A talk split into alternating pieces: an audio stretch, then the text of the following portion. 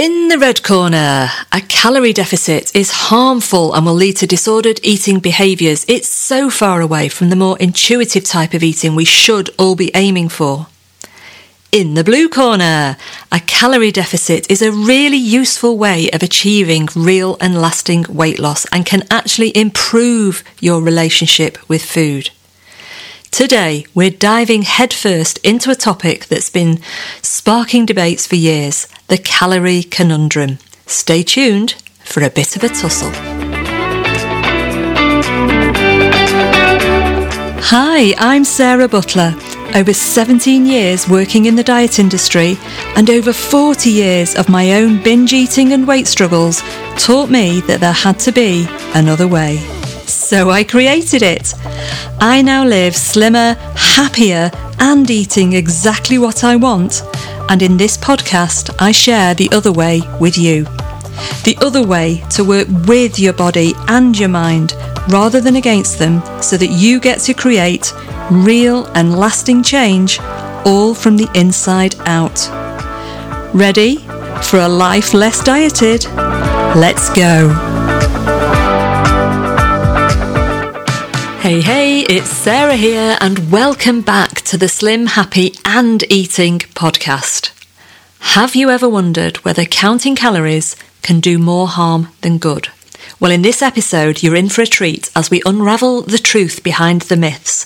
I'll be challenging the misconceptions about calorie counting and calorie deficits, and I'll be giving you a really great strategy that no one else, that I know of anyway, is talking much about.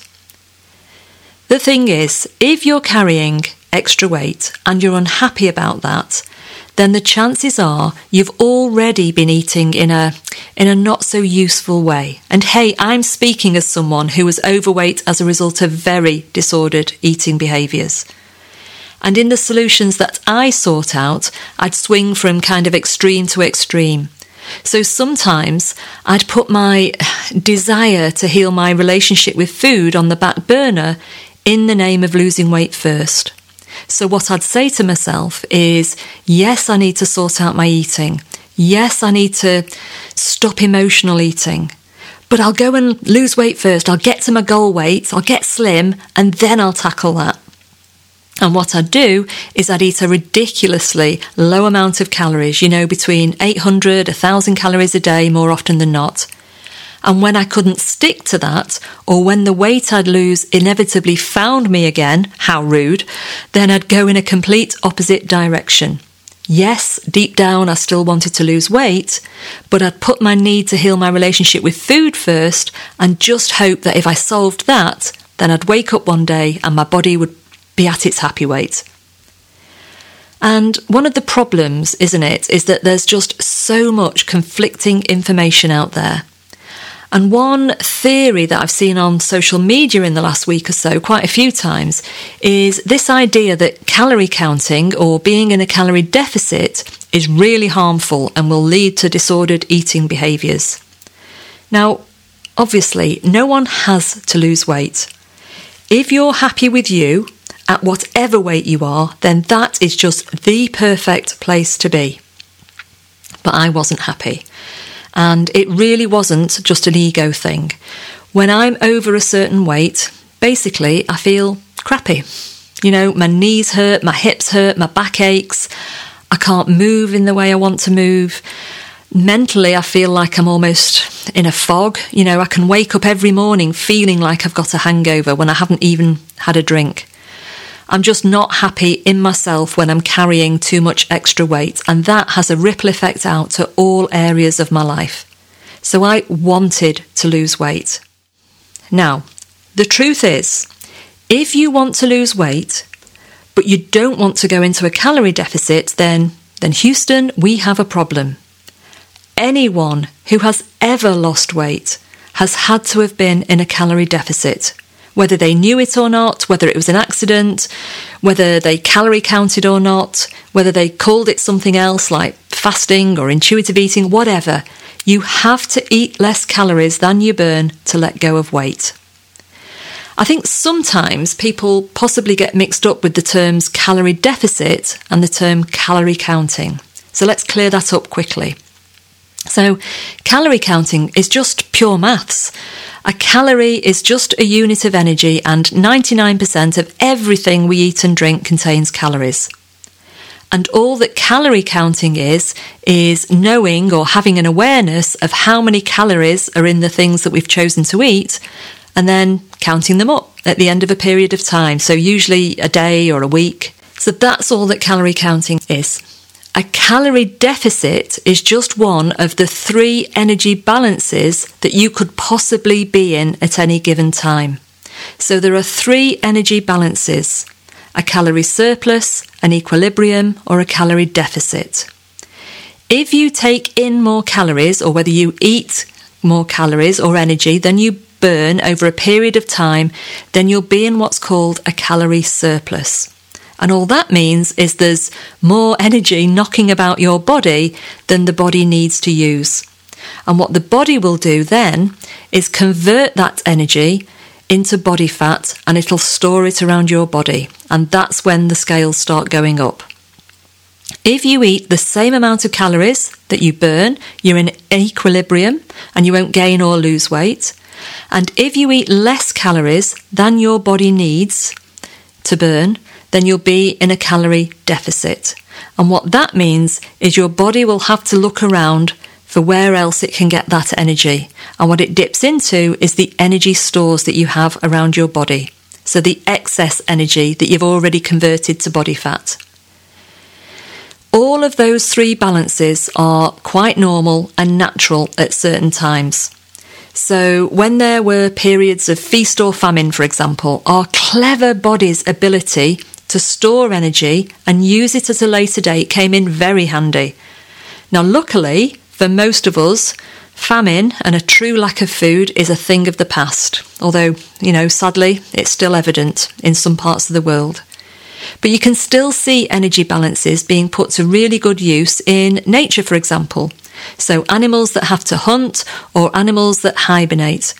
You know, hibernating animals, they have the time of their lives in spring and summer. They go to town and feed themselves up. And then in autumn and winter, when they go to sleep, you know, they might not eat for months and months and months, but they don't die because they're able to tap into those energy stores that they've built up for themselves. And I just caught something on telly yesterday afternoon about deer in Norfolk and what they do in rutting season. They don't eat for, I think it was about five or six weeks. So before rutting season, they feed themselves up in preparation. So, this idea of using the three energy balances, you know, it, it isn't anything new, it's not a fad. And we can put the body's ability to use energy balances to really good use. You have to eat less calories than you burn to be in a calorie deficit, and you have to be in a calorie deficit to let go of weight. Now, let's look at some of the myths. Can you use a calorie deficit in a way that causes more harm than good? Absolutely. How? By becoming obsessed with the numbers, by micromanaging every single calorie, by letting the numbers you've eaten in a day mean something negative about you, by letting how many calories you've chosen to eat affect your emotions in a negative way by letting calories negatively affect what brings you joy in life, like totally altering your social life. In short, use a calorie deficit in an unuseful way and it can mess with your head, freak out your nervous system, and emotionally it'll be a roller coaster. Secondly, can you use a calorie deficit in a way that will cause you to overeat and probably regain any weight you lose? Yep, by going too low because undereating leads to overeating. I'm going to repeat that one, it's an important one. Undereating leads to overeating. If you go too low in terms of the energy that you take in, you have to kind of white knuckle it through the day. We know this, don't we? We've all been there. You'll be hungry, so you'll be physically uncomfortable, and the changes you've imposed on yourself will be huge, so you'll be emotionally uncomfortable too. So you might be feeling deprived, fed up, you have to rely on willpower. And we can only rely on willpower for so long before we snap. Just like a taut elastic band. And just like an elastic band, when it snaps, boy, does it snap. And what do we do when we snap on a diet? Well, we go completely the other way. Head face into the fridge and eat about 4,700 calories in about 20 minutes. But there is a kinder way of doing this, gradually but permanently. Yes, there is. By going into a calorie deficit just big enough to get that needle moving on the scale, i.e., so that we let go of weight, but not so big that it leaves us hungry, unsatisfied, and fed up. That way of using this natural state of being in a calorie deficit, that way builds up momentum, self confidence, self belief. It's just easier. And because it's easier, it's not something that you have to use willpower to get through. Now, there's there's also something that not a lot of people talk about, and there's it's this undercurrent that weight loss or wanting to lose weight, actively doing things to lose weight, it's almost viewed as a little bit a little bit shady, maybe a little bit vain. You know, a lot of people roll their eyes at it when they hear that someone's on a diet or wants to lose weight they kind of roll their eyes. Whereas wanting to heal your relationship with food, wanting to become an intuitive eater, well, that's kind of okay, that's honourable and worthwhile. I say that the two can go hand in hand. In fact, in my experience, the two are most effective when worked on together, when they're in a dance with each other.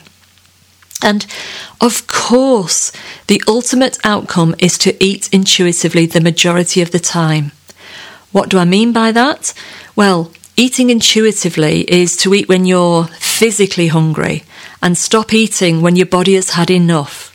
And it's knowing what to eat so that the body gets what it wants and needs to feel well and satisfied and energized.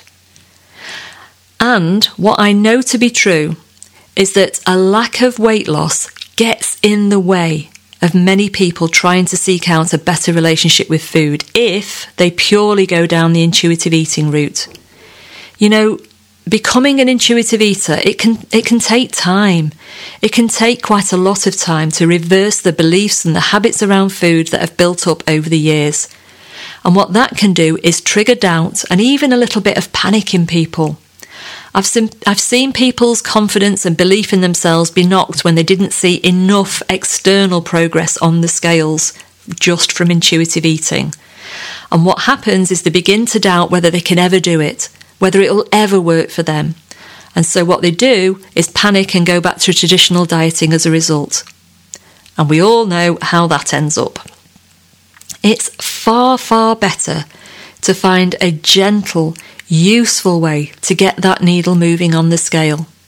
To build up confidence and trust and belief, and then, and then work on the mindset and the emotional barriers to intuitive eating from a far calmer, happier, open, and receptive place. So, being in a small but effective calorie deficit can be a gorgeous gateway to a better relationship with yourself and with food. So, back to calories. Do you need to be in a calorie deficit to lose weight? Absolutely, 100%. Do you have to calorie count to be in a calorie deficit? No, not necessarily. But is calorie tracking useful to make sure you're in enough of a deficit so that you see results, but not so big a deficit to cause you unnecessarily problems? 100%, as long as it's done mindfully so that it builds up an awareness, not an obsession. And the final myth that this will become a life sentence. Do you have to count calories forever? The answer is absolutely no. It's not forever. Go into this wholeheartedly get the right support, track calories in a really useful way, really well short term, and you will become the expert on you. You'll be able to tap into knowing what your body really needs, not what your head just fancies in a fleeting moment. And practice and embody this, and you'll be able to like eyeball portion sizes and know what portions are right for you just by looking at them, not by having to count. And that, my friends, is your better relationship with food right there. So, if you've always wanted to sort your eating out, whatever that looks like for you, but you've been putting it on the back burner until you lose weight, know this. The two things aren't mutually exclusive. You can do both. In fact, it's a much better strategy to do both. It's all about the how. And make this easy on yourself. I help people with all of this inside my Slim, Happy and Eating Club. It's where weight loss and eating better come together beautifully.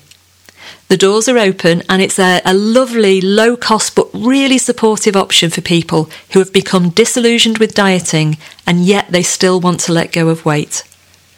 So I'll pop the link to all the details in the show notes, or you can go and find out about it, you know, on the usual social media channels. Just search for The Other Way with Sara, and it's Sara without an H. Now, any questions, any aha moments, any light bulb moments, I'd love to hear them. So message me if you've got any of those. And until next time, love yourself lots. Mwah.